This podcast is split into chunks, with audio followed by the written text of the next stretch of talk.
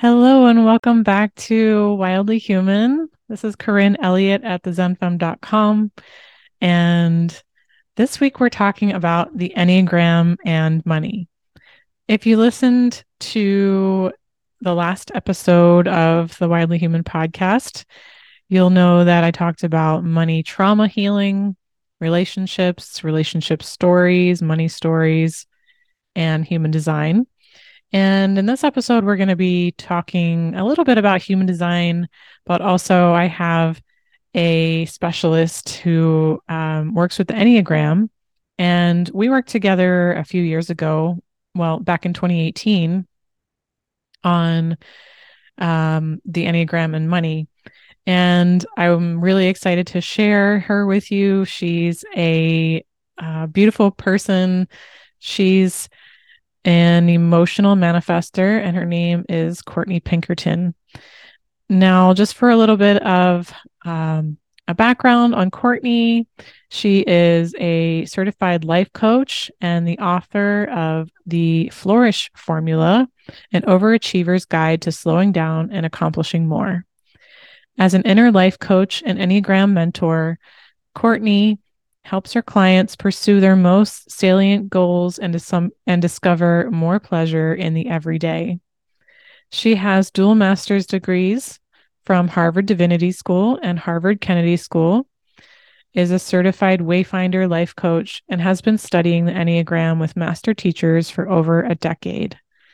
After selling their house and all their belongings, Courtney and her husband and three children moved to Nicaragua to be tutored by their neighbors in the art of slowing down and living more. They now make their home in Weaverville, North Carolina, which is just outside of Asheville, living their permaculture dreams on a tiny farm where she's developing a new podcast called Inner Ecology about the intersection between the inner life and planetary flourishing. So we're going to talk a little bit about that, about her podcast. And this is a really beautiful episode with a beautiful person. And I'm so excited to share her with you. So let's get started.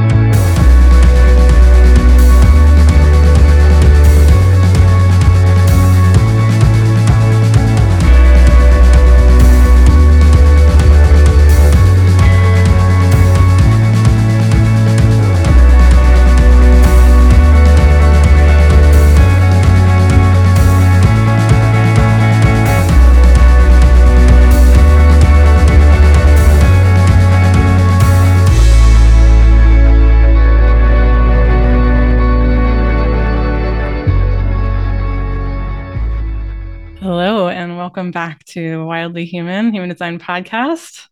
And we have Courtney with us to talk about Enneagram and money. And I am just so excited to talk with her again about this because it's been a few years. So, welcome. How are you doing? Thank you. I'm so happy to be here with you. I have been really looking forward to it. I can't wait. I even I enjoyed just the the pre-conversation, so I can't wait to talk more. Yeah, yeah. I think we we always do have good pre-conversation because we've done this a few times in the past. So, mm-hmm. yeah, I remember mm-hmm. that. Um so just to give a little bit of context for anyone who didn't listen to the last episode of the podcast, um, I shared a little bit about money, trauma healing, relationships, and human design. And then I wanted to share a little bit more about um, how human design um, shows you your patterns, um, mm-hmm. specifically mm-hmm. with money, and maybe even some money traumas that you might have experienced in your lifetime. And I also I'm just really excited to dive more into the Enneagram because it's another system that can show you what your patterns are and maybe your preferences or any any money triggers or anything like that and um, can also give you some direction on how you can start to heal those things so did you want to just share a little bit about what you see the enneagram as I know that's a big mm. question, but mm-hmm. people have that different view, viewpoints. it's a big question, but I did do like the, my Enneagram happy dance when you started talking about the Enneagram. So I will, I will do my best to honor this ancient personality map super briefly and poetically. So I view it as um, nine archetypal patterns. You know, we we see patterns in nature. The rings in a tree, the way moss grows on a log. And so, so too, we have patterns in our expression of being human. And there's a kind of freedom in that because if we can come to identify which of these nine archetypal patterns is ours, and just to explain, there are three types that lead with their gut or body intelligence, three types that lead with their heart or kind of emotional intelligence, and three types that lead with their head or their intellect. Um, if we can come to identify, well, and what's interesting is we lead with one, what's called a center of intelligence. We also underutilize another center of intelligence. So we're kind of like off balance if we don't know our type pattern. And so it's really a journey of it's a journey home. It's a journey of coming to recognize, oh, if I can identify which of these type patterns is mine, and then you can kind of like hold it up in and see see the real you in relief because you can kind of like take the type the archetype um, you don't ever take it out of the picture because we're always going to be dancing with these energies in us but you can sort of see your essence your true self shining through and and really see what you're here i know you're really tuned into authenticity and kind of like what we're here to bring and express and contribute and um, I'm really passionate about climate change and about like showing up for our work in the world. And I just feel like now's the time, you know, for each of us to to just um, be our our full selves and not from a place of pressure or like burnt out activism, but just from a place of really being who we're here to be. So the Enneagram is our ally with money. It is our ally in relationships in more than anything, I mean, what the reason I got into it is it's just an ally to feel better, to stop hurting so much inside yourself. So that is a brief description of what it's all about. And yeah. it's, you know, 2000 plus years old, but like all of these like ancient wisdom traditions, or at least the symbol is, it's evolving right now where it's going it's like it's a psychological tool it's a spiritual tool it's also a somatic tool because these uh, patterns live in our body as as neural pathways. That's the part that really really interests me. And it's the whole system is is dynamic and evolving you know as we speak. And it's actually going to be exploding in popularity. So i've been learning and teaching for a long time. And um, right now there's a lot happening with the Enneagram that didn't used to be. So that's fun. And also, people can get the superficial bit and get feel put in a box or turned off by it. So it's just important to, to find teachers that are are helping people get on their own journey with it and not be like put in a box with it. Yeah. Yeah, I totally resonate with that. It's the same with human design. Um obviously it's human design has exploded recently. Mm, mm. I think I think before it was like the My- the Myers Briggs that mm-hmm. was the big mm-hmm. thing. Mm-hmm. Um, maybe astrology, and just in the past few years, human design. And I've just, I've been looking more at the Enneagram, even though I, it's funny because um, at this Buddhist temple that I used to go to every week on Oahu, um, they had like this book, like pile that people could just like put a book in and you could take a book. And and I one time I gosh this was in like 2013 or something like that. I found this book the the wisdom of the enneagram. Mm. and I was like this is kind of the most interesting one in this pile so I'll try this. And I took it and just like paged through it. And I found it so confusing. Mm-hmm. so I didn't I just put it back in the pile like the next week or maybe a week or two later. And I didn't really hear about it again until I don't know, years and years later. So, um, but I've been finding it more interesting specifically since I've learned more about human design. I think because, for one, I know that um, with human design, you're given a type based on your birth date and your location, your time of birth. And so you're you're given like this map based on that alone. You're not self-identifying with any particular type. Mm-hmm. And so I know we talked a little bit about like self-identification or someone else telling you like what do you mm-hmm. recommend is the best way to kind of not not um find your type and like attach to that type, but just to kind of see what your type might be and then like explore from there. Like, mm-hmm. yeah. Yeah, that's a great question. So, um, a few different resources. Well, first of all, I mean that the the book that you referenced. I mean, it's definitely one of the sort of anchor books that is out there about the Enneagram but personally is also not one of my favorites. I also kind of bounce off it.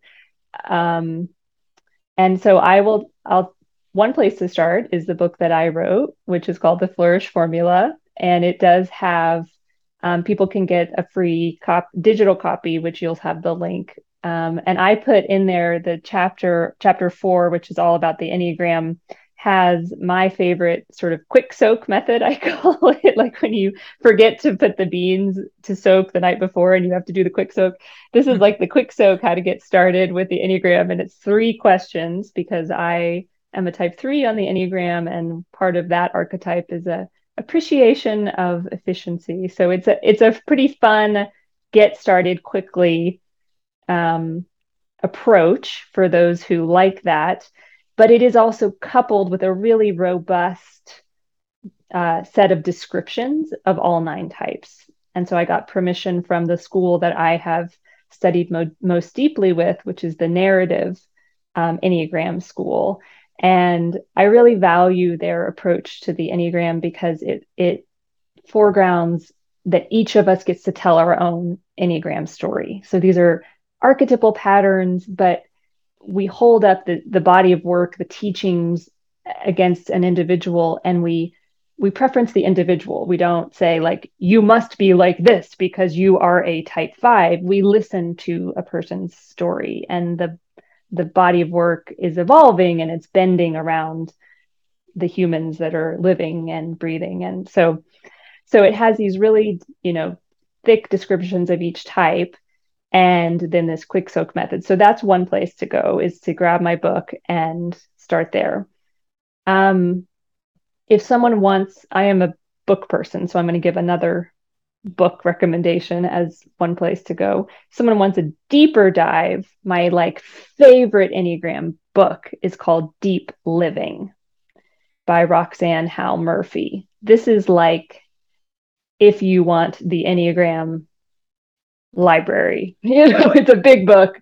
She just re um, put a new introduction. It's a beautiful book. I think the chapter on the inner critic alone.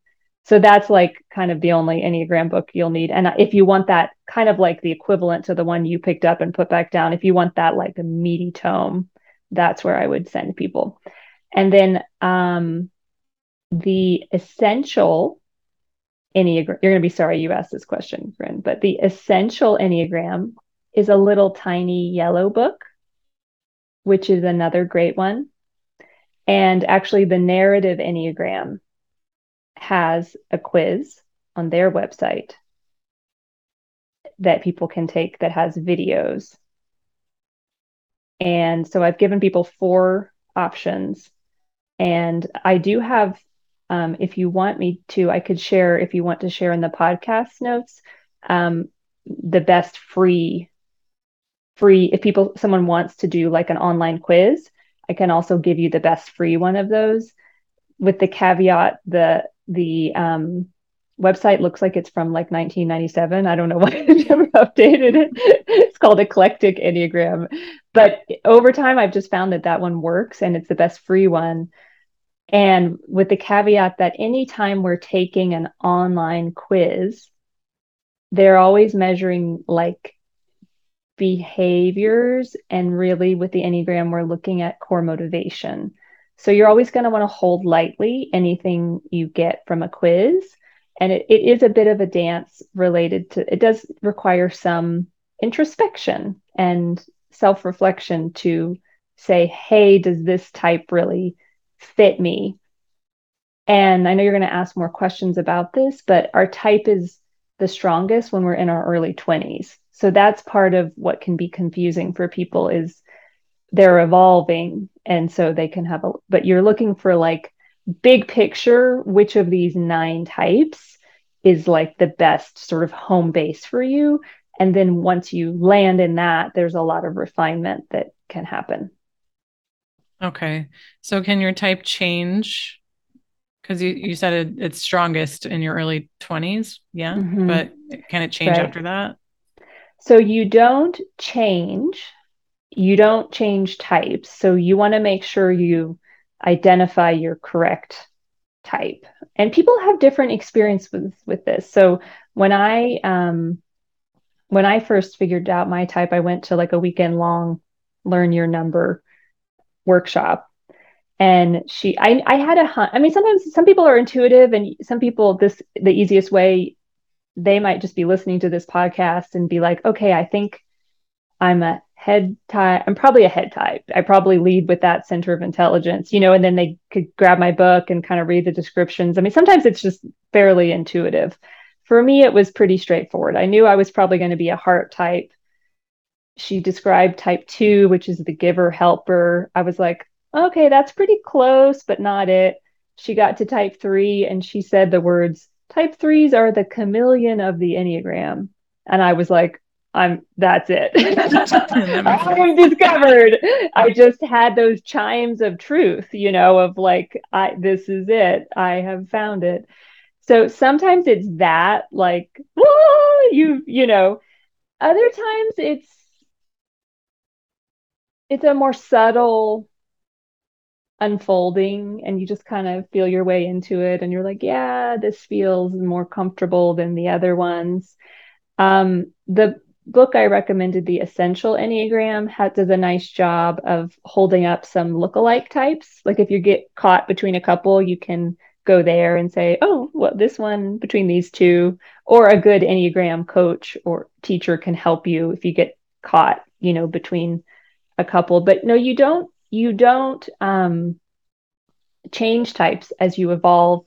But what happens is your type has less of a grip on you and you actually show more of your essence through. So you start to show more of the strengths of your type versus the struggles. Mm. And, and that's, and you start to have more freedom inside your type so that by the, you know, as we all do more of our Enneagram work, people of all different types, you might actually feel like you have more in common with somebody who's a totally different type who's doing their Enneagram work versus somebody who's your type who's completely bound up in their type patterning. So it's it's more about kind of the freedom than the type box.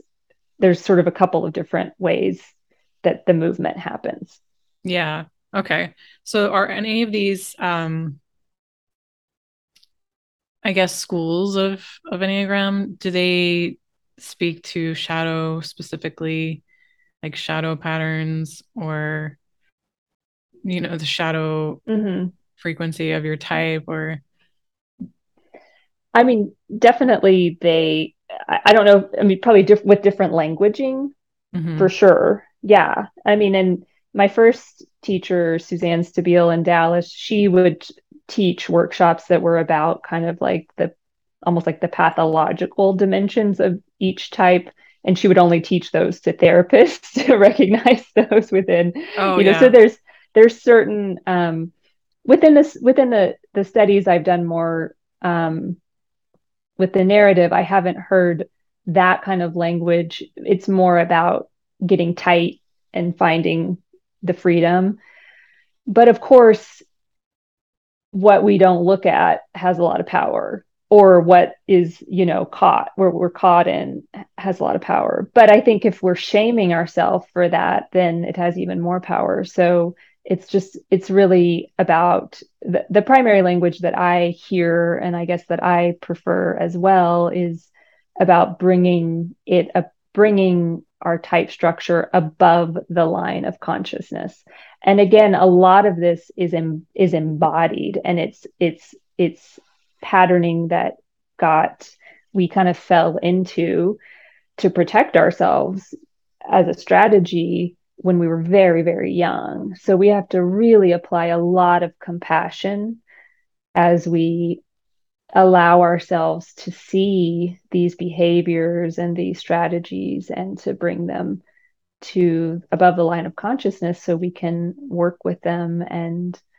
um, first have a little bit of breathing room from them. So we're not just making the old choice habitually. And then you know once we have a little breathing room from the old like maybe we used to i mentioned a type 2 before someone who maybe say she someone would habitually raise their hand to volunteer to sign up for even though they're strapped for time or raise their hand to donate money that they don't have so the beginning of the awareness would be wait a minute I'm I'm going to stop doing that. I'm going to sit on my hands. I'm not. And then eventually the new behavior of oh I can open myself to take this same money I would have overgiven and put it towards a massage or put it towards something that I can allow myself to receive just to use like a really I know we're kind of talking about money so I try yeah. to use a simple money practice money example there. Yeah. Awesome. So I love that you brought up the topic of shame because this is kind of and compassion because this is kind of the way that I like to work with the I guess my not I don't want to say traumas or triggers. I want to say more like the patterns or experiences that I've had with money. Um, I've had to do a, a lot of unshaming work around that. Mm. and and that's the part of the healing, the money healing journey that I spent quite a lot of time on. And that just relates so much to the compassion that I feel like is at the core of like bringing the compassion into all of these things has mm-hmm. been has been so helpful in the unshaming work and i think like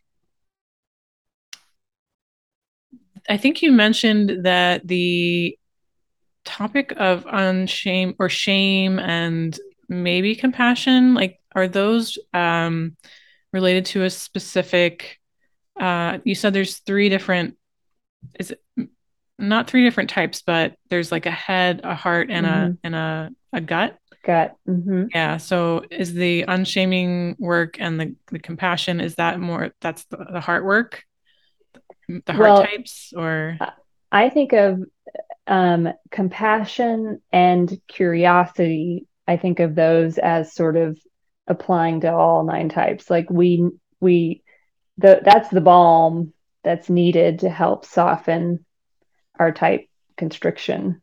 And so anytime we know we're locked into because it's so easy. Because I mean, I just wrote a blog post about this today. You know, we all have those parts of ourselves that we just want to freaking vote off the inner island. You know, we're so sick of the way we do XYZ and we do it again and again. And we're just like, oh God, why am I there again? Or whatever, you know, whether it's around money or whatever. Why, and why am I still struggling with this? And so it's like those, I mean, that is 99% of the time, that's going to have something to do with your Enneagram type pattern. so if you can apply some, find a way, so much of this work is about it's a very individual journey to find a way to befriend ourselves right there and to say, hmm, okay, like that's where I need to apply the kindness. And also, can I get a little curious? What's going on for me here? So I would say those two C words apply to all nine types. But the shame, of course, we all feel shame, but shame specifically is really under the surface for the heart triad, which are types two, three, and four. Um, those are the types that are, you know, they're really have a current of that emotion that is relevant to them um, under the surface. Um, I'd say, especially when they're feeling off kilter. It's it's kind of like um, the way I ask it in the in the flourish formula is like what's the emotion that you feel maybe most common or like kind of like your go-to when you're feeling out of balance? Like some people are more likely to be angry than they are to be feel ashamed or feel like and so i lead with type 3 i'm a heart type.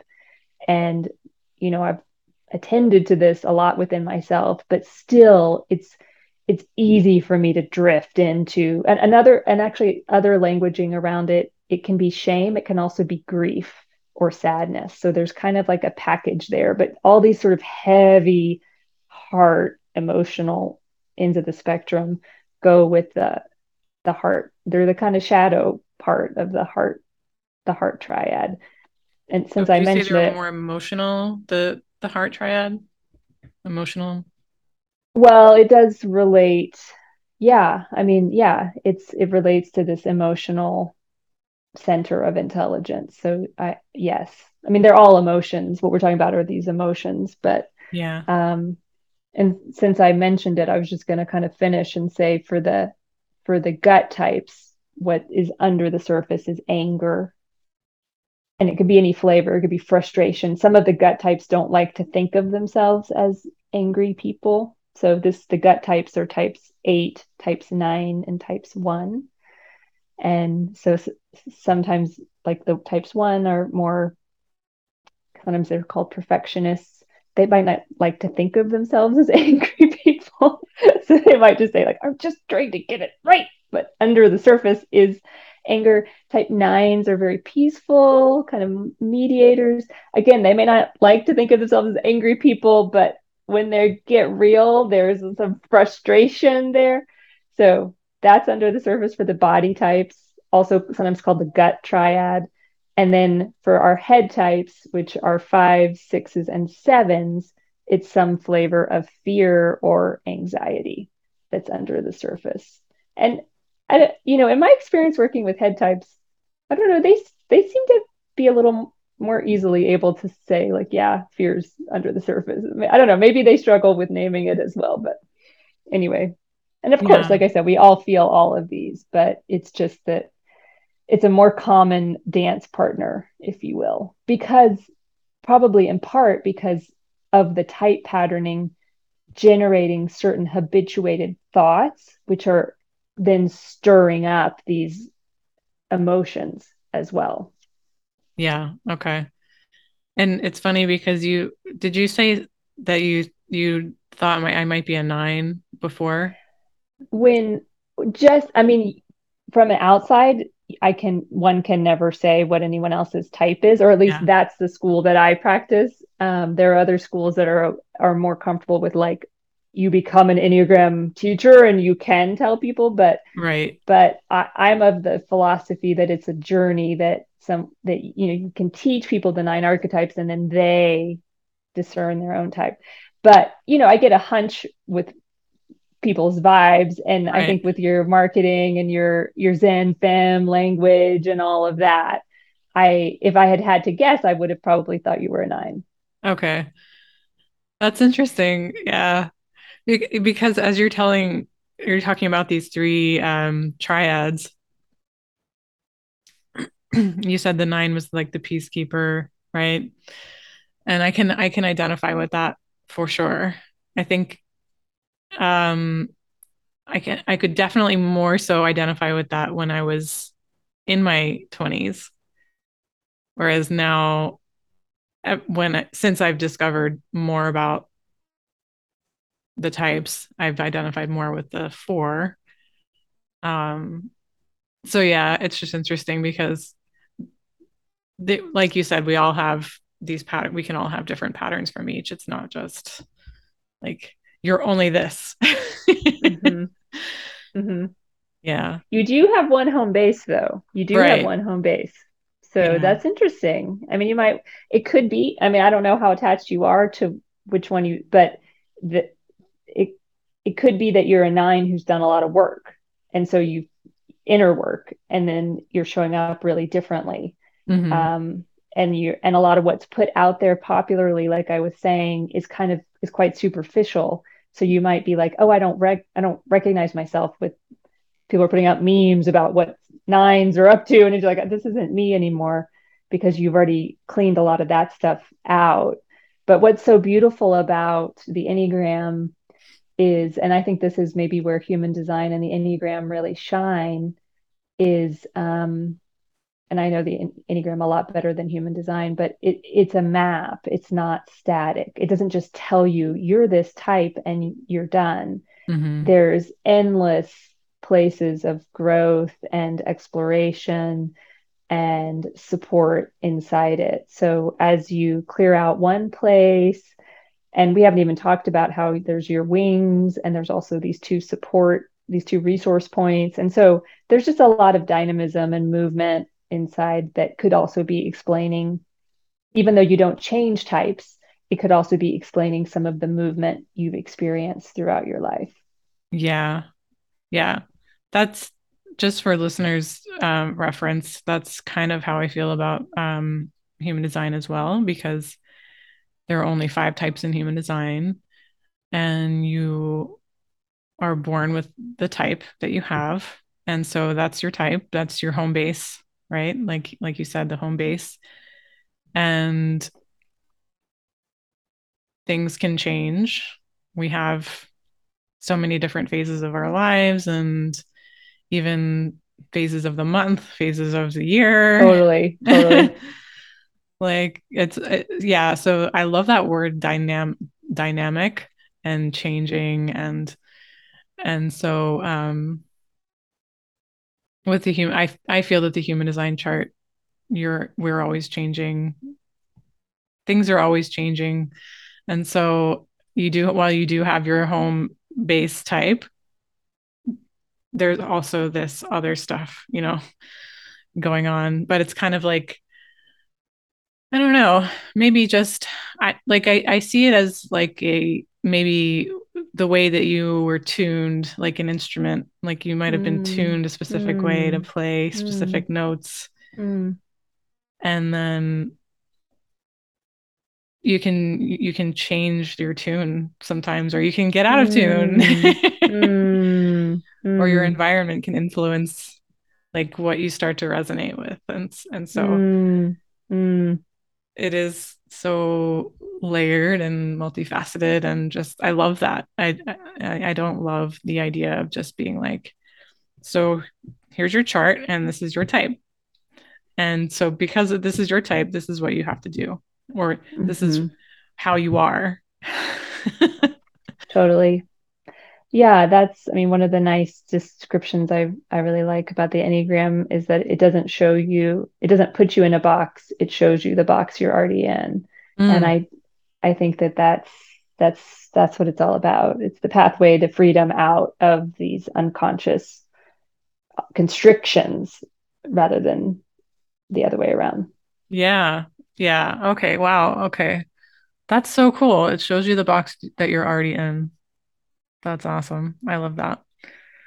Um, okay, so just for reference for everyone, um, Courtney is a manifestor. She's an emotional manifestor. And you're in true manifestor form. You're initiating us in this podcast into the Enneagram. Oh, okay. cool. So yeah, I just wanted to share that as a side note. Um, but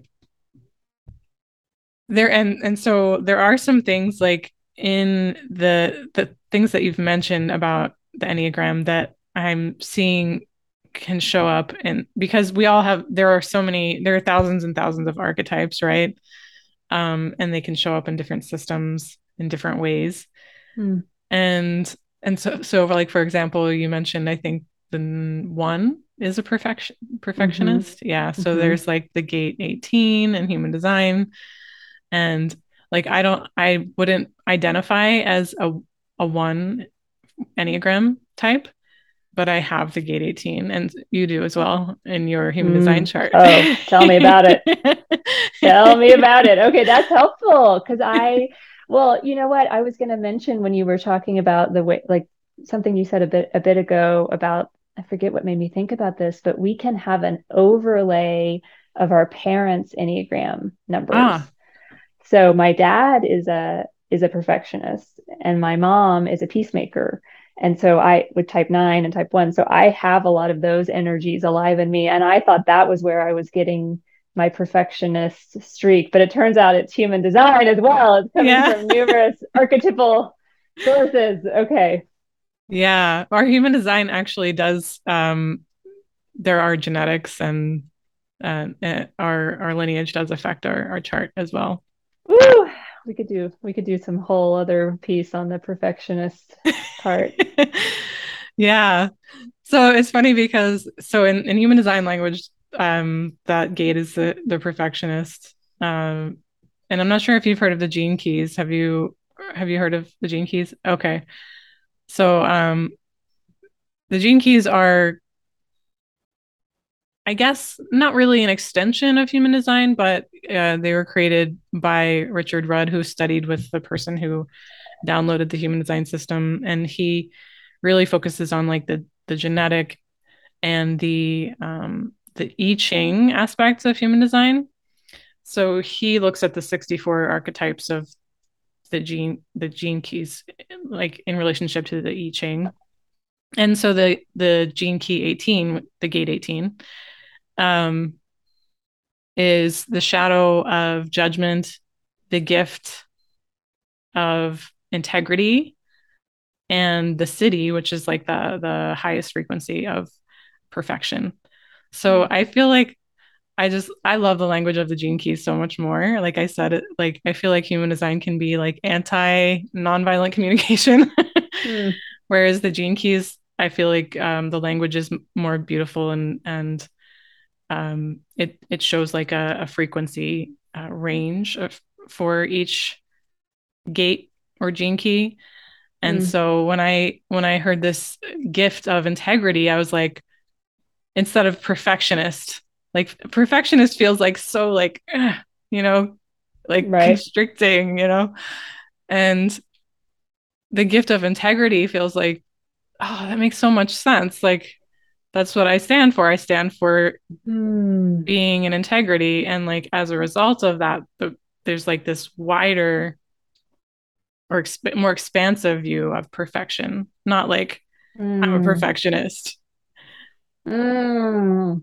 Totally. Yeah. Well, because I feel like there's one that's that's like a joy killer that's at the individual that's a small self level that's like getting super uptight about making everything perfect. And you know of course that's utterly impossible because we're humans and we're going to mess things up. And so that is the perfectionist energy. But when you're talking about integrity and i think about like living a life that's congruent that's one of the words i really like like where our inner life and our the way our outer life structures our set up and feel to us, which of course it's dynamic because we're always changing. And then, you know, we have to reset, like we just moved and everything about yeah. like a fruit basket turnover. But, you know, where there's like a, a sort of match, a resonance between the inner and the outer. But to take it even further, thinking about the the world and the and the systems that we want to create that are more just and whole and in service to life and playing our part in that. And that to me is like where integrity like integrity and service to to creating that kind of those kinds of systems.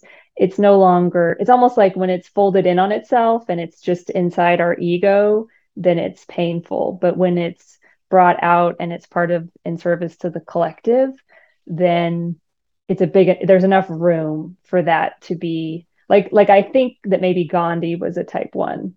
Mm. And like, you know, like when you're standing up to the to the colonial empire like to the British Empire, like, you know, you can use some backbone, you can use some of that like integrity, like I'm gonna weave my own cloth and we're gonna like say no to this expansion right here.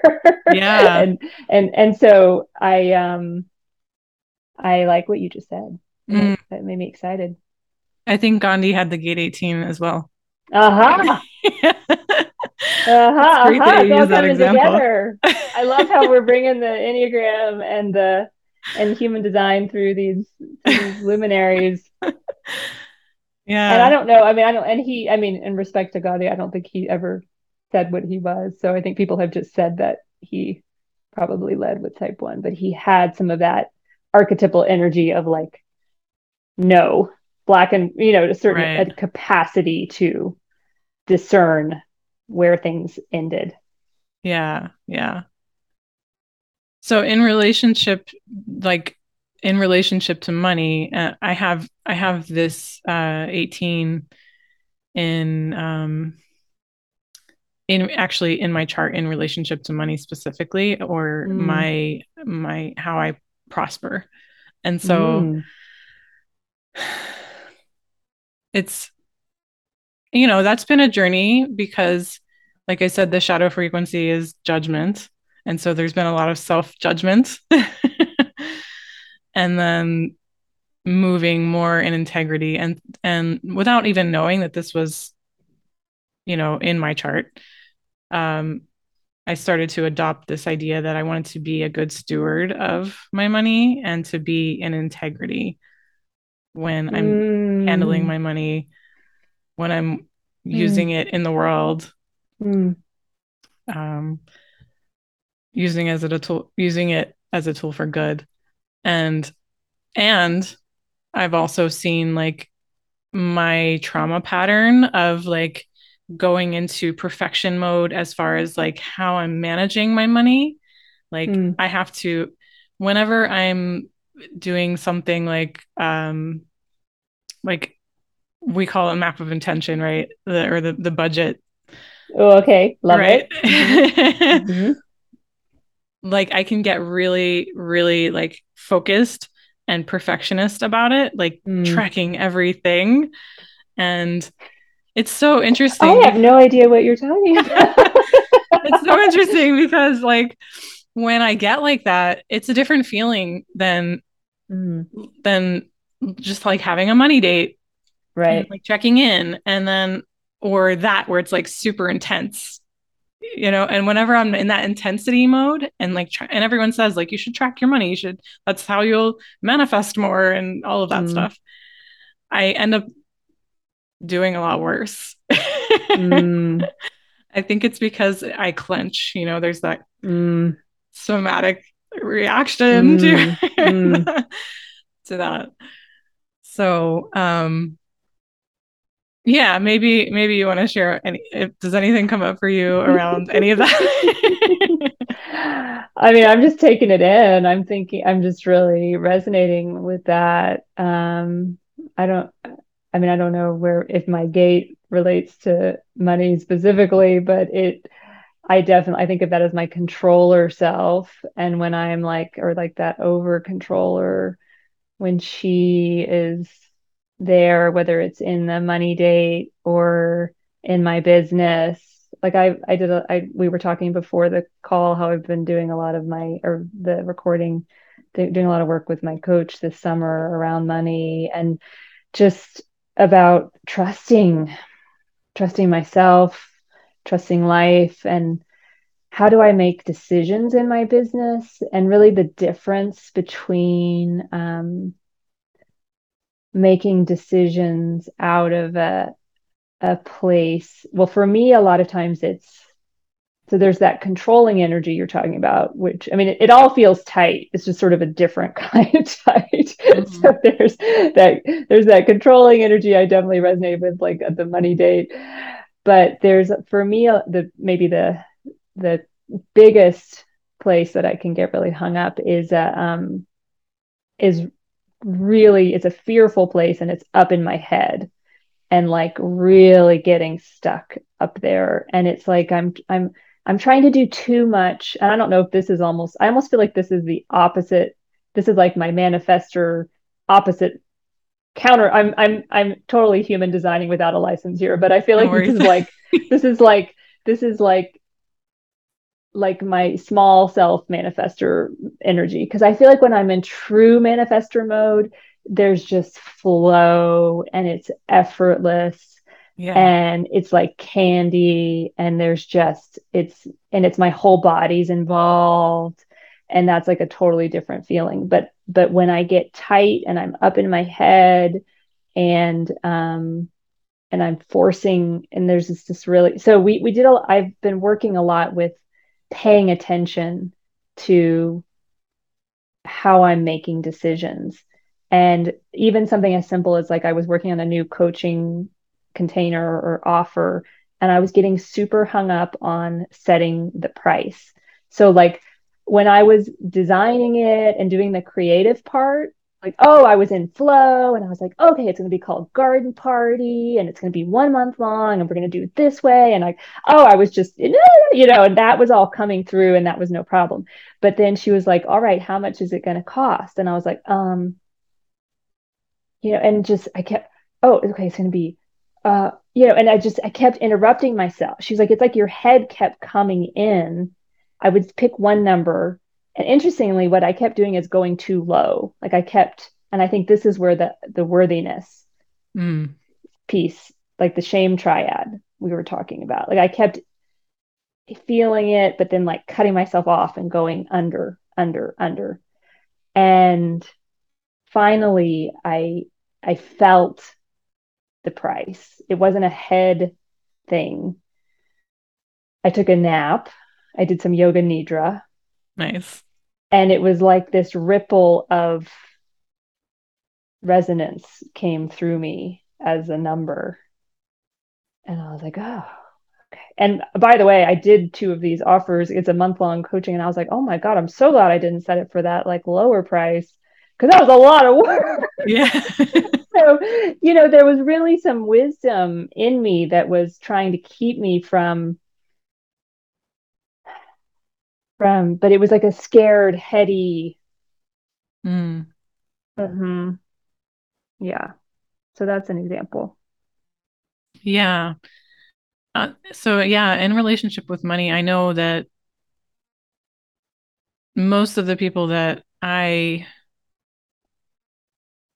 I guess know they struggle with uh, self-worth and money. That is that is probably one of the biggest things that people struggle with. Um, and is there anything? I know that you said like you felt it in your body. You took a, a yoga nidra nap, like you mm-hmm. felt it more deeply in your body versus in your head. Mm-hmm. Do you have any recommendations for how someone can I guess, see like so that sounds to me a little bit like um, taking uh, using the gifts from other, maybe borrowing the gifts from other uh, the other two triads because mm. your your yours is a heart triad, right? The heart mm-hmm. heart type. Maybe borrowing the the gifts from the other two to I don't know because I like to look at I like to look at these systems as like symbiotic, like they have this, Mm-hmm. and so yeah, I don't know, I don't Ooh, know. I like that. I I like don't that there was a form. I don't think there was a question in there, but Well, no, I think this is where we should talk about this other guide for people if they want to play with the Enneagram and money awesome. as a resource, because I think there's a lot. So, um, Corinne has this, we'll have this handout or this written guide I made for people if they want to go deeper with the Enneagram and money as a resource. And I wrote this for a summit um, that I was invited to talk at um, in the spring. And it was really, I it was really fun for me actually to sit down and pair up the Enneagram and money. And the the starting point, I always like to lead with the positive. And so, I mean, I just gave a very specific example about pricing, and that might not be relevant to everybody, but what what I started with for each type was really what I see as a gift and I framed it as a strength to the love activist economy because I, as you all might be getting a sense of, like I really feel like we we're in betwixt and between two worlds where there's so much that needs to be dismantled, whether we think of our economic system or the way we treat the earth, or you know, there's just so much that is. I think we're in transition, and each type brings something really powerful. So we were talking about those perfectionists and they you know they are natural reformers. They can see where we're mi- missing the mark individ- individually and collectively. And so that is so beneficial to help us create this regenerative economy. And so anyway, I that's like their gift. That's in this guide that I'm talking about. So for each type, I offer the strength and a blind spot to our relationship to money and a healing practice and a mantra. And so I just point people to, and we can talk about this more if you want to, Corinne, now, or I don't know how deeply you want to go into some examples, but um, that would be a, a, a way to utilize the Enneagram as a resource to heal your relationship to money. And I just feel like in my own life, I have been surprised how deep the healing needs to go in the relationship to money. It just, I keep going back turn after turn after turn after turn after turn. And that's where I think these allies like the Enneagram, um, anything that is a real deep, deep ally of self awareness is the kind of partner you need yeah, to do this kind of work. Yeah. And self acceptance. Well, and what's ironic, I mean, I this is one of the reasons I, I love that you are talking about this, Corinne, and you've been talking about money consciously in a really beautiful, gentle way for a long time, in a way that I think is pretty unusual. Even in the self-help, personal growth world, I feel like there's a lot of I, I feel like there's still a lot of spaces where money is not talked about. Um, I know like in my coach training, it's or there's just like a lot of divides. It's Mm-hmm. like it people are comfortable with the healing and the transformational work, but there's just a lot of discomfort or dis-ease with the money. And I come from, you know, I've done a, a lot of spiritual study, um, but I also come from this like social justice background. And in both those places, whether it's like you're an activist, change the world nonprofit place, or you're more of a spiritual teacher, like there's a lot of discomfort relating to how to be in relationship to money. And so finding our these it's not so easy to do the inner work and pair it in a wholesome way with our money healing too. Yeah, Sometimes you have to really hunt to find the good guide. So I appreciate all that you do to shine your light thank you. on this. yeah, it is so complex, and I think, um, you know, I've heard a few people mention this before, but I think like it's it's so great that we're starting to talk about it more. Um, money and our relationship to money, but it's also still like people say that it's even more taboo than sex. Like you have a lot of people who are more comfortable sharing about sex than they are about sharing. I could you know, see that about money. mm-hmm. And it's just kind of bizarre. I like it, it like I can see that, but it's also pretty bizarre because it's something that we all have to deal with even if we, we are live in the material plane. Right yeah. even if we're you know you know not really i don't know if we try not to engage with it or we we think we're living off the grid or whatever I know, like, despite my best efforts to live in a cave my husband's always like you didn't take that path. You are not like a monk living in a cave.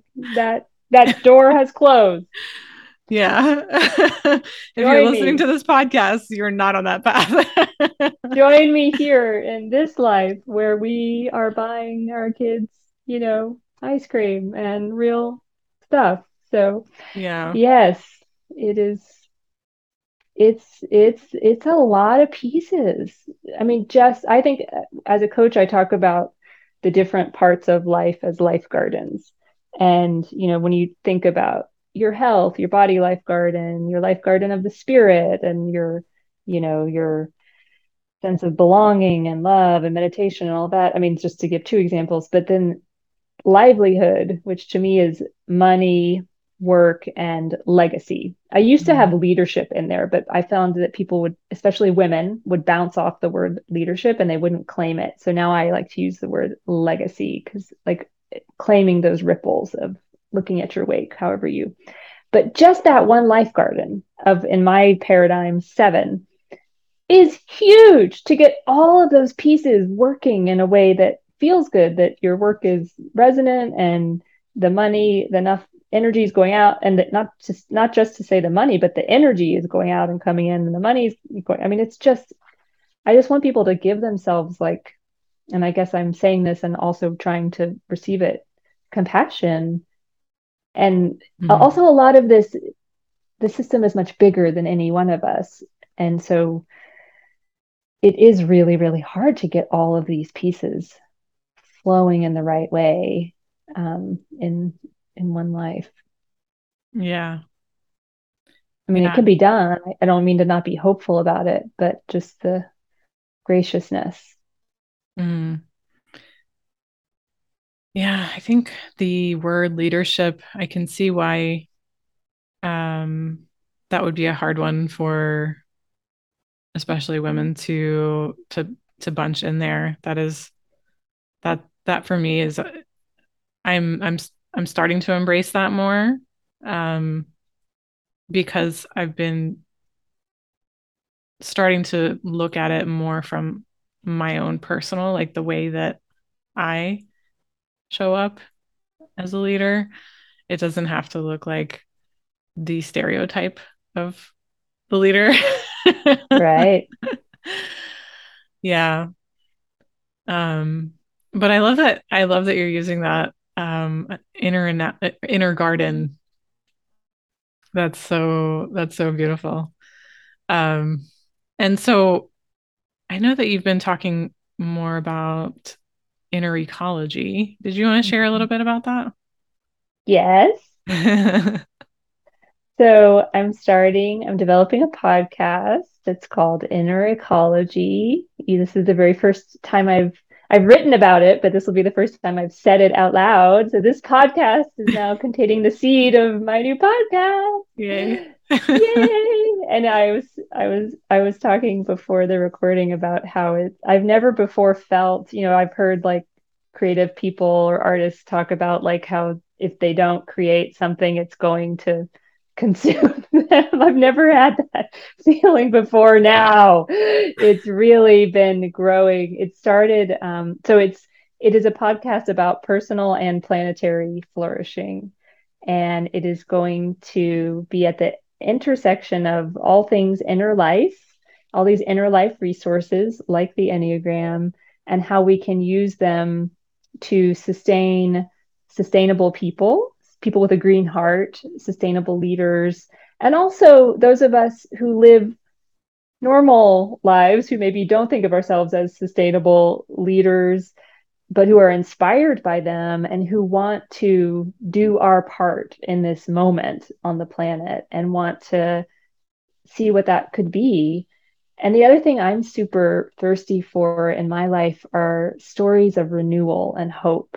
So I really want to gather up stories of ecological healing, um, places where, uh, and I'm going to start the podcast with telling my my own experience of visiting one of these places off the coast off the Atlantic coast of Nicaragua where the earth has an opportunity to heal and really shows us like what she's up to and able to and I feel like all of consuming these stories of hope both from our our personal lives and from planetary planet ecosystem um, expressions will be fuel for the the journey ahead. So it's all taken shape and up until this point it's just been like me and my laptop but it's getting real real i do have the as i was saying i have the microphone in a box so i think pretty soon i'm going to plug it in and and start the start the process and i'm going to try to as best as i can invite people who are different um different enneagram types mm. to really kind of give people a flavor of the the different energies. So it's going to be lots of fun. Oh, that's awesome. Oh, yeah, I can't wait to hear it. So for anyone listening, definitely go to Courtney's website and we're going to share all about that. And um, I know I'm on your email list, so I know that you've been talking about it and your emails are just so I, I actually love reading your emails for one because you're not sending them every day and i uh, but mostly because uh, they're kind of like they're personal and they're just very like they're almost like a little refuge because mm. you're sharing about just your experiences and what's been going on in your life and i love to hear that mm. and you know how it relates to what you're doing in, in your business and the you know the insights that you're you're getting from all these adventures that you're on. And so um yeah and that's also really exciting that you're going to be sharing like different um people from different parts of the enneagram and all of that. Um and that's really cool that you're sharing about nicaragua because is this close to where you were living? I know you lived in nicaragua so is it well, the, the place that I'm going to tell the story of um, is actually somewhere that I went when when my husband Rich and I met there in the Peace Corps, you know, 20 years ago now, and we we had an opportunity to visit this island that's off the Atlantic coast that um, it that is a really unique location that basically had been like slash and burn agriculture and then allowed to come back alive. And so that's that's the story I'm gonna be. It's called Green Fields. That's the mm. story I'm gonna tell. Awesome. Yeah. It's really I mean it was a very heady time because I was I was falling in love. We were we were just like it was like I guess one of the first trips we took together. And so it was a really special place on a lot of on a lot of levels. But to be I don't think I'd ever been in immersed in an ecosystem like that where you could just feel the vibrations, you know, swimming in these little lagoons and things of of just like something coming back alive like all around me. So yeah. Wow, that's awesome. Yeah, I'm looking forward to reading about that and sharing hearing about that. I'm excited. I mean, I it gets I feel this real big surge of of excitement to um yeah to I can feel it. that it's a story I've never told so oh, here we cool. go all right so do you have any I don't know parting words or um, mm. anything else you want to share with listeners? Just thank you for this opportunity. It was really wonderful to be with you. I've always enjoyed you. I continue to enjoy you. Um, I I think the thing I just want to say to you that I feel like you've taught me, Corinne, more than any, or I'm gonna say more than anyone, but I mean one of the things that you really inspire to me is just your resiliency, like your capacity. I've just watched you do a lot of various things in your business over time. There's always a through a through line that feels really true to me. And mm. I know mm. authenticity is one of your words, but you seem to be true to yourself and yet quite nimble. And I just have really appreciated that reminder that we can kind of melt it down and reimagine what we're doing and um, offer something true and good again and again. So thank you for letting me be a part of it. Yeah, thank you so much for that. All right, cool. So let's just um share, let's just recap what we're going to share with the listeners. I'm going to put all the links in the show notes, but I want people to see what you're up to, to get on your mailing list, to get the the PDF. So sh- share more about that. Okay, so recap um, I will will have the link to my book, which is called The Flourish Formula: An Overachiever's Guide to Slowing Down and Accomplishing More. So definitely encourage you to grab a copy of that, and that's also where you can get my three my quick soak method to learn your Enneagram type. Also, if you're interested to my Enneagram and money uh, PDF or written guide, the link to that will be there. It's a separate opt in place to go. And then those are the only two. And then we mentioned a bunch of other Enneagram resources. And then my upcoming podcast, which once you sign up to be on my um, email list, you'll hear about, is called Inner Ecology. And so that is coming soon. Awesome. All right. Thank you so much for being a part of this conversation. And I just love to, I don't know, talk a little bit about human design and Enneagram, and obviously in relationship to money. And it's just the beginning of a huge exploration that, um, that I feel is just so juicy and um, necessary, to be mm. honest. So totally necessary. Yeah. Oh, and I did think of one more thing, which is I'm on Instagram, yeah. and I'd love. I'm just on as my name, Courtney Pinkerton. Okay. So I would love to connect with people if they have any questions about the Enneagram or the Enneagram and money after this. Just, you know, they can reach out to me there, find me there as well. All right. Beautiful. Thank you so much for being here. And um, thanks for everyone for listening. And we'll see you on the next episode.